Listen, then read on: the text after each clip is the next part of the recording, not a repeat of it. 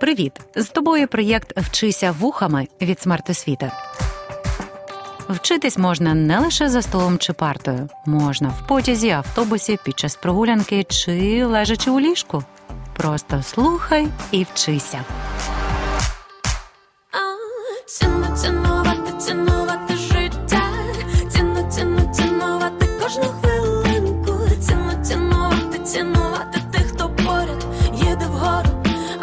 Вийшов на зупинці. Ціну цінувати, цінувати життя, ціну, ціну, цінувати кожну хвилинку, цінувати землю, вітер і ставки, і гори, і тих, хто поруч, і в хаті, і на дворі.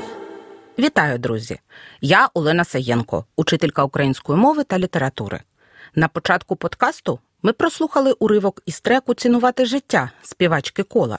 Рядками своєї пісні виконавиця доносить меседж: навчися правильно розставляти пріоритети в житті та ніколи не забувай про них. Цінуй кожну мить, бо мить це і є життя. Цікаво, чи погоджуєшся ти з таким планом дій відколи?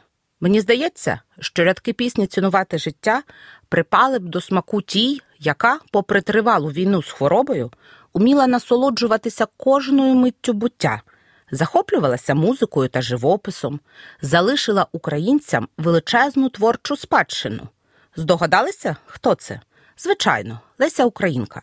Пропоную під час прослуховування подкасту отримати меседжі від письменниці про цінність життя та розглянути її поетичну спадщину, зокрема вірші, давня весна та хотіла б я піснею стати.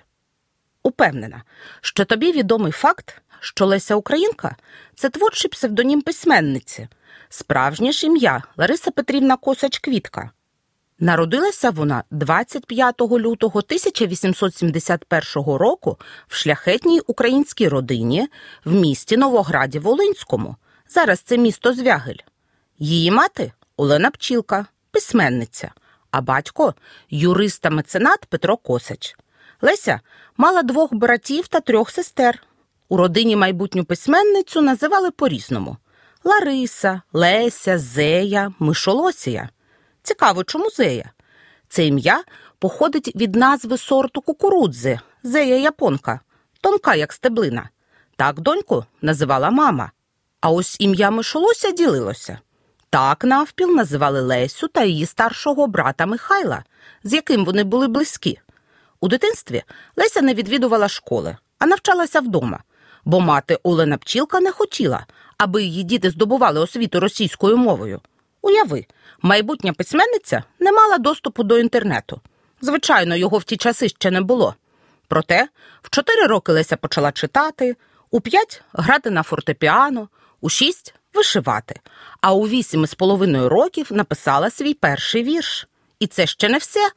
Леся Українка знала багато мов: українську, російську, польську, болгарську, англійську, німецьку, французьку, давньогрецьку та латину. Ще вивчала грузинську, шведську, іспанську. Тож, меседж перший від мисткині життя це розвиток. Не гаймо жодної миті. Продовжуємо. Коли батька перевели на роботу до Луцька, сім'я оселилася поблизу, у селі Колодяжному. У цьому місці Леся захопилася таємничим світом природи та міфологією. Дівчина мала мрію побачити мавку, лісову русалку. Для цього навіть утекла до лісу, де заснула, а знайшов її там селянин Лев Скулинський. Звичайно, мавку Леся не побачила, проте мрію свою здійснила. Як? Запитаєш ти. У 1911 році Леся Українка написала драму Феєрію, казку, лісова пісня, у якій центральним персонажем стала мавка. А ось чи знала письменниця, що у 2023 році в Україні відбудеться прем'єра мультфільму Мавка лісова пісня, та її улюблена міфічна істота припаде до смаку мільйонам глядачів по всьому світу. Тож, меседж другий мріємо та діймо. Зупинімося та послухаємо уривок із саундтреку до мультфільму. Пізнай мову вітру і дощу, слухай, слухай, і мене запам'ятай. Плекай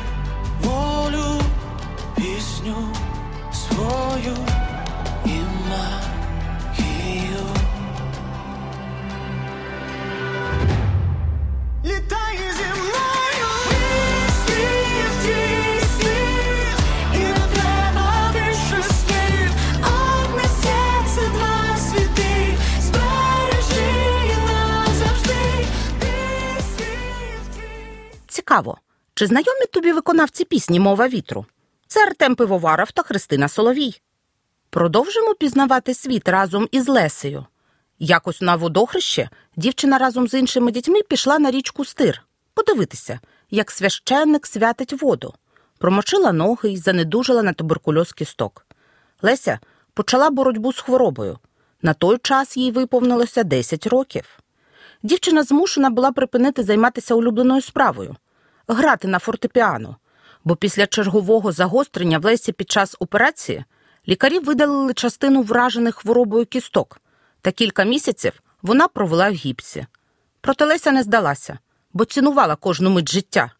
У 13 років у львівському часописі Зоря опубліковані її вірші під псевдонімом Українка, який вона запозичила від рідного дядька Михайла Драгоманова, що підписувався Українець. Драгоманов завжди підтримував свою племінницю, був для неї ментором, наставником. У листах давав поради, як написати підручник, надсилав їй праці французьких та німецьких авторів із культури давнього сходу. Так, так, Леся захоплювалася цією темою і в 19 років написала підручник Хрестоматію з історії східних народів для дітей. Цікаво, чи любиш ти подорожувати? Бо наприкінці 19-го, початку 20-го століття таку можливість мав не кожен. Проте це не про Лесю. Щоб полегшити перебіг хвороби, письменниці треба було шукати сприятливіший та тепліший клімат. Вона часто мешкала в Криму, відвідувала Болгарію, Німеччину, Польщу, Туреччину, Австрію, Італію, Грузію та Єгипет. Під час подорожей Леся відвідувала музеї, театри, вивчала історію та культуру різних країн. А ще мисткиня дуже любила писати листи, у яких розповідала про своє життя, творчість, культуру кінця 19-го, початку 20-го століття. Більшість із них збережено й до нашого часу. Послухаємо уривок із листа Лесі до свого дядька Михайла Драгоманова у виконанні Ірми Вітовської. Любий дядьку, дуже я вам вдячна за те, що сте завдали собі клопоту, розпитуючи повідні про мої лікарні справи. Сьогодні прийшов лист від пана Гриневецького, і хоч він пише, що віденські клініки відкриті цілий рік, однак ми все-таки хочемо їхати хутко по святах якнайскоріше. Певно ж, там прийдеться місяців добрих зо три пролежати, то вже краще зимою лежати, ніж літом. А то ще й слід і через те їхати хучі, що мені з ногою недобре, дедалі то все либонь гірше робиться. Нехай вже німці визволяють з біди. Прикро мені дуже, що прийдеться нидіти по тих клініках. Все варто пекла, але вже нема що робити. Зате потішаюся тим, що Європу побачу. Ще один меседж від Лесі. В усьому шукаємо позитивні моменти. Поговоримо про особисте життя мисткині. Уперше вона закохалася в 15 років у Максима Славицького. Вони разом працювали в гуртку Плеяда, а ще спільно перекладали поезію німецького письменника Генріха Гейне. У 24 роки Леся захопилася студентом із Грузії Нестором Гембарашвілі. Він допомагав дівчині опановувати латину, а вона стала для Нестора репетиторкою з французької. Проте юнак одружився з іншою. Під час лікування в Ялті Леся зустріла Сергія Мержинського, який також хворів на туберкульоз.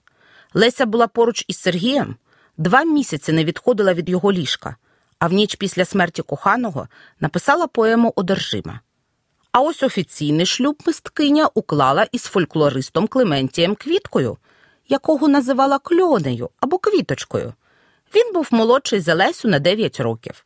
Разом із Клементієм письменниця організувала етнографічну експедицію до Полтавщини, щоб збирати та записувати фольклор. Як це можна було зробити на початку ХХ століття? За допомогою фонографа, такого собі магічного гаджета тих часів. Звук записували через металеву трубку на валик, покритий воском. Із цієї експедиції, на яку Леся витратила 300 рублів, подружжя привезло кілька десятків воскових валиків із голосами українських кобзарів. Так Леся намагалася зупинити час та зберегти українську культуру для нащадків. Своїм життям та творчістю мисткиня руйнувала стереотипи, які панували в тогочасному суспільстві. У своїх драмах вона багато писала про долю жінок, адже вони не мали рівних із чоловіками прав. Леся прагнула того, щоб кожна жінка мала право реалізувати себе, мати голос в історії, у культурі, у літературі та щоденному житті. Останні роки свого життя письменниця провела в Грузії. Її очі набули надзвичайного блакитного кольору. Цікаво, що раніше вони не мали такого інтенсивного забарвлення. Цей факт дивував оточення Лесі, адже очі поетеси були наче неземні. Про це згадує у своїх спогадах Лесина сестра Ісидора Косач Борисова. За останній рік життя письменниця втратила понад 10 кілограмів. Скаржилася, що найтяжча для неї процедура це вкладання на сон, бо потребувала багато рухів руками й ногами. Перед смертю майже нічого не їла. Єдине, що їй смакувало морозиво з ожини. Послухаємо останній лист Лесі від проєкту Привіт, Леся. Останній лист. До О. П. Косач. Сестри. 24 липня 1913 року. Сурамі. Померла Леся Українка 19 липня 1913 року в Грузії, місті Сурамі. Прах великої поетеси перевезли в Україну і поховали на байковому кладовищі в Києві. Леся прожила 42 роки, залишила нам у спадок 12 поем, 22 прозових твори, 22 драматичних твори, 33 незакінчені твори, які все ж можна прочитати, 270 віршів, 900 листів. Тож ще один меседж: цінуймо життя та не марнуймо таланти. Зазирнемо у творчу лабораторію письменниці. Як народжувалися лесені вірші? Послухаймо спогад сестри Ольги Косач Кривенюк. Леся надзвичайно чутливо сприймала природу. Її поетична душа зливалася з навколишнім світом. Починалася весна, розквітали в саду дерева, пригрівало сонце. Леся хвора лежала в ліжку біля вікна. Випадково вітерець заніс у кімнату пелюсток із розквітлої яблуні. У ньому сестра відчула теплий весняний привіт. І враження від цього згодом висловила у вірші. Якою ж була весна для 23-річної Лесі? Слухаймо поезію Давня весна у виконанні вітранюк Юлії. Була весна, весела, щедра мила, промінням грала, сипала квітки,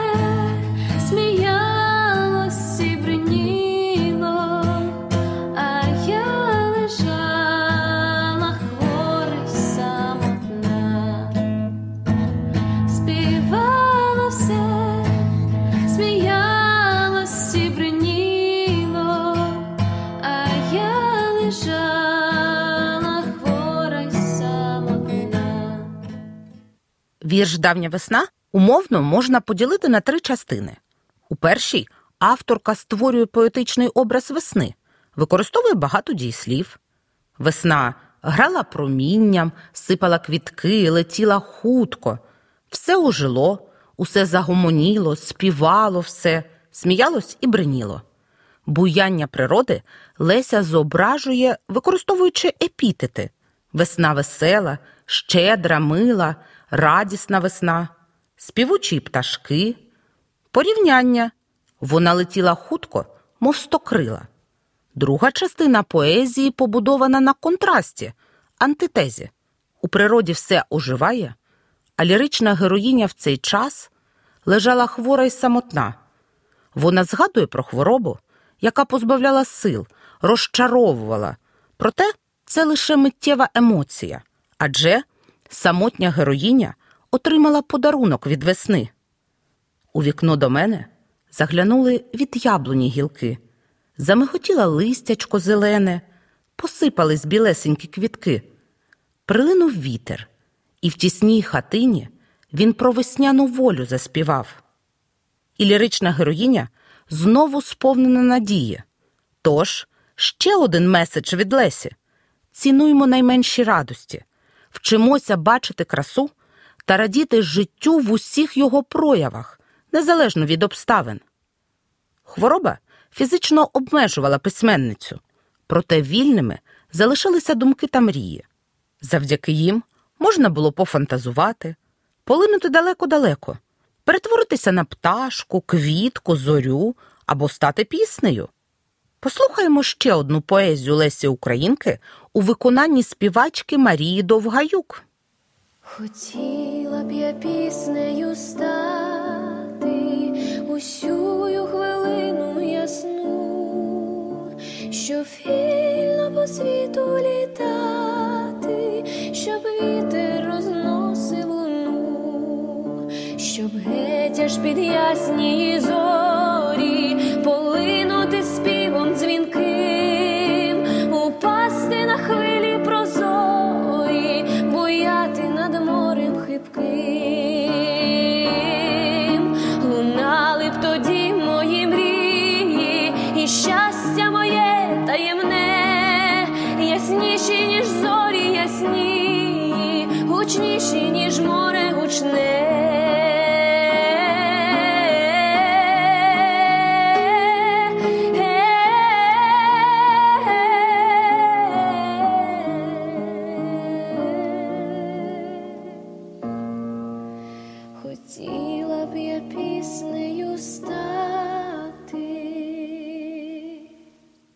Вірш Хотіла б я піснею стати Леся Українка написала в 1894 році. Якою ми бачимо ліричну героїню? Романтичною та мріливою, сповненою бажань жити та творити усю хвилину ясну. Чому саме піснею стати? Можливо, тому, що пісня це творчість, яку не можна обмежити, тримати в неволі. Відчуймо романтичний колорит твору за допомогою образів пісня, щастя, мрії, вільний політ, зорі та море. Звернімо увагу на епітети, які обрала авторка: ясні зорі, співом дзвінким, хвилі прозорі, морем хибким, щастя таємне, море гучне. Вони відтворюють настрій ліричної героїні та допомагають читачам уявити прекрасний світ, сповнений бажань. Якими ж були мрії? Ясніші, ніж зорі ясніє, гучніші, ніж море гучне. У цих рядках авторка використовує порівняння та повтори слів. Тож, меседж від Лесі. Щасливою може бути тільки вільна людина, яка живе в гармонії з природою. Любімо життя в усіх його проявах, цінуймо кожну хвилину, розвиваймося, не гаймо жодної хвилини. А в моменти відчаю та сумніву згадаймо ту, яка вміла крізь сльози сміятися, серед лиха співати пісні. Почуймося на наступних уроках. Проєкт Вчися вухами творить громадська організація Смарт Освіта за підтримки Educo Foundation.